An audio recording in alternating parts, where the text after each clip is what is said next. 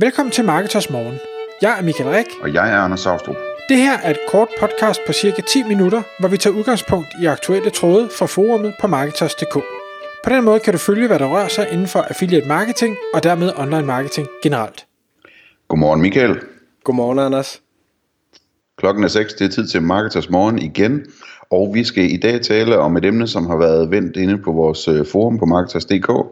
Og det handler om det her med, om man kan få en god ROI på danske tekstforfattere som affiliate. Øhm, og, og øh, ROI, det står for Return on Investment, tror jeg, Michael. Mm-hmm, lige præcis. Og hvad, øh, hvad, er, hvad er sagen her? Jamen, men sagen er egentlig, at øh, tråden handler om øh, udfordringer for øh, affiliates. Og, og der er et af medlemmerne, der byder sig ind med at sige, øh, jeg, jeg, jeg læser ud af det, at vedkommende har svært ved at få et godt afkast på de artikler, som han får skrevet af danske tekstforfattere. Og øh, af det, der, der læser jeg også, det, det, jeg læser meget af den her ene linje, han har skrevet, men det er, at han synes, han betaler mange penge for en artikel, og at han umiddelbart har svært ved at tjene de penge hjem igen, og Øh, måske endda også at få dem til jo gerne at give et overskud, for hvis den bare går i nul, så kan man sige, så, øh, så er der jo ikke så meget øh, spændende i det.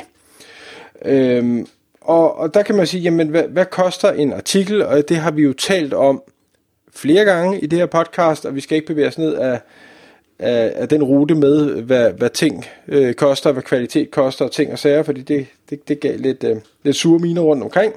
Men det er selvfølgelig vigtigt at holde for øje, jamen der er forskel på, om du betaler 100 kroner for en artikel, 500 kroner for en artikel, 1000 kroner eller 10.000 kroner for en artikel, for det tager jo længere tid at tjene pengene hjem, jo dyrere den bliver.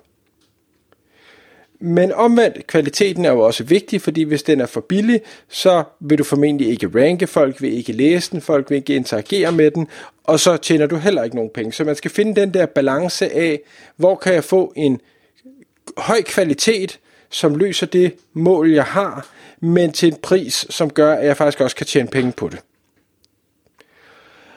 Men man kan sige, det er jo, det er jo kun et element af, om man kan få et godt afkast for de her tekster det er, hvad koster artiklen?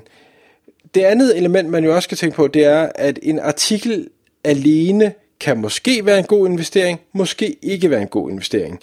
Fordi hvis du bare kører en artikel, og så håber, og så resten kommer af sig selv, jamen det er ikke altid sikkert.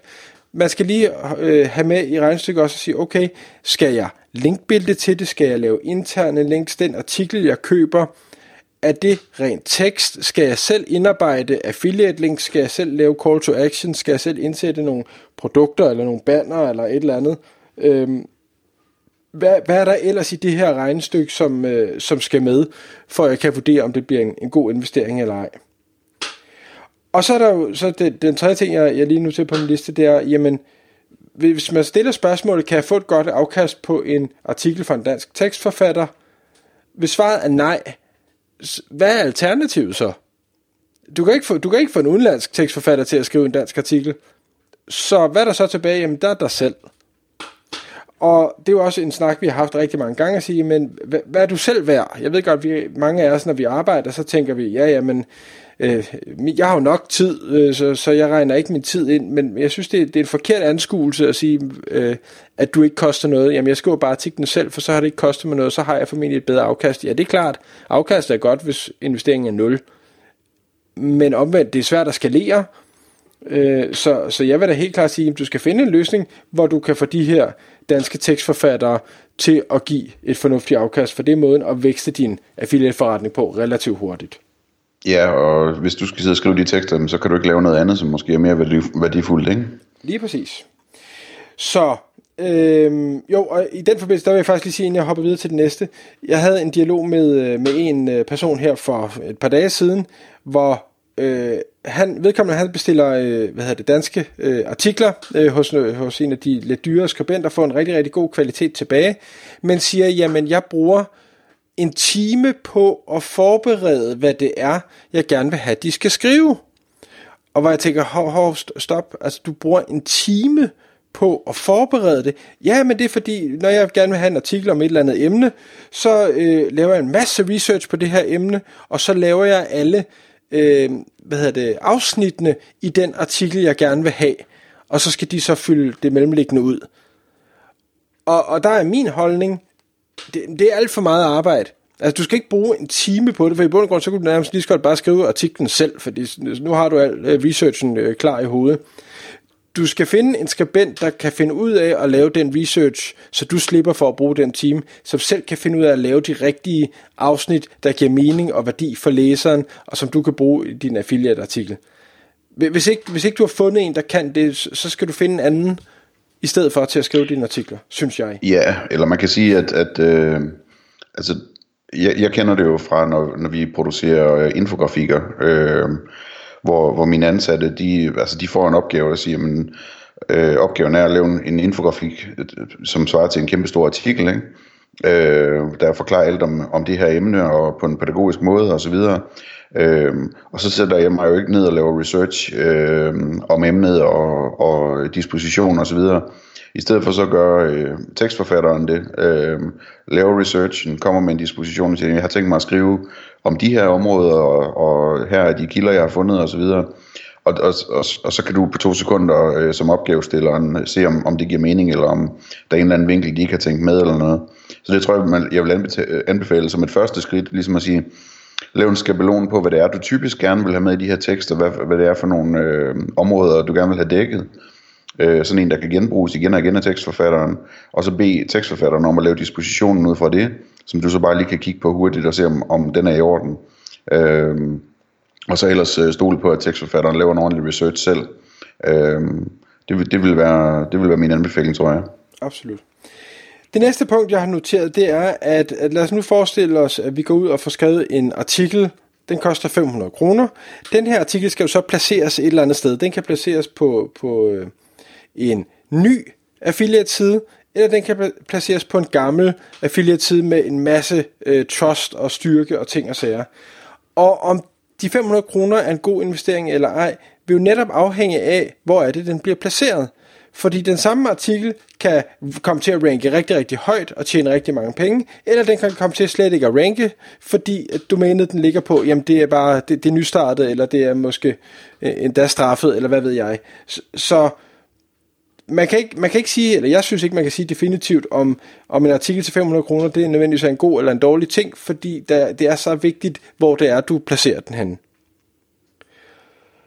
Så har jeg skrevet, jamen, hvilken niche øh, det handler om, er også super, super vigtigt. Og, og mit yndlingseksempel er de her madopskrifter, øh, madblogs, fordi det kan være rigtig, rigtig svært. Og, altså, der er rigtig meget trafik, men det kan være rigtig svært at tjene penge på dem. Hvor, jamen, betaler du 500 kroner for at få lavet en, en opskrift, jeg ved godt, det gør man jo nok ikke, men altså, hvis det var det, man gjorde, kontra 500 kroner på at få lavet en artikel om elevationssenge, eller øh, bredbånd, eller majtærsker eller et eller andet, hvor der, hvis der sker et salg, er en rigtig, rigtig høj kommission. Jamen, så, så er det igen 500 kroner på det ene, dårlig idé, 500 kroner på det andet, super god idé. Det skal selvfølgelig ganges op med, hvor mange der søger efter det her, som man så ranker på.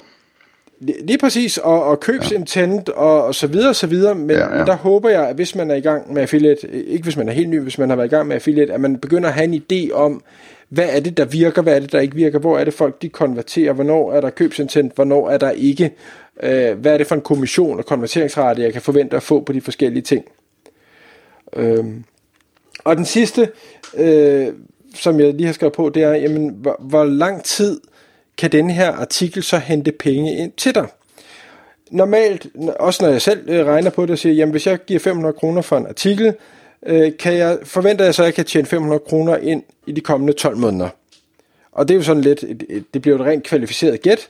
Øh, og så, men omvendt så tænker jeg også sådan, jamen hvis jeg kan tjene 500 kroner ind på 12 måneder, så er det jo et afkast på 100%. Det er virkelig svært at gå ud andre steder og få et afkast på 100%. Øh, fordi så har du tjent penge hjem, du har alle penge tilbage igen, du har, ejer stadig artiklen, det vil sige, du har stadig aktivet, så i år 2, år 3, år 4, alle de penge, den tjener ind der, det er, det er rent profit. Øhm, og langt de fleste artikler, i hvert fald dem, jeg har fået skrevet, jamen de tjener også penge i år 2, år 3, år 4, hvis de vel og mærke har tjent penge i år 1. Det er klart, hvis de ikke tjener penge i år 1, så er det heller ikke sikkert, at de kommer til i 2 og 3 og 4, fordi normalt 12 måneder er nok til ligesom at finde ud af, om, øh, om det her det kommer til at ranke, om det er godt nok, om folk de vil klikke på linksene og, og konvertere. Mm. Ser du typisk, at øh, sådan en artikel tjener mere i år 2 end i år 1? Jamen igen, det, det er et super svært spørgsmål, fordi er domænet blevet stærkere? Øh, konverteringsoptimerer du på øh, artiklen, sætter nogle flere links ind, nogle andre links ind? Hvordan med de interne links, hvis du nu øh, lægger nye artikler op? Øh, er der så interne links til den gamle artikel?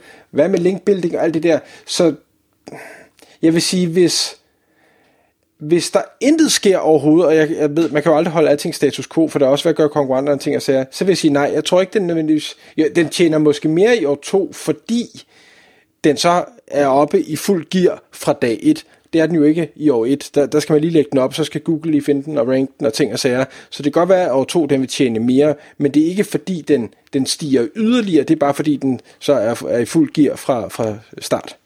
Ja. Tak fordi du lyttede med. Vi ville elske at få et ærligt review på iTunes. Og hvis du skriver dig op til vores nyhedsbrev på marketers.dk-morgen, får du besked om nye udsendelser i din indbakke.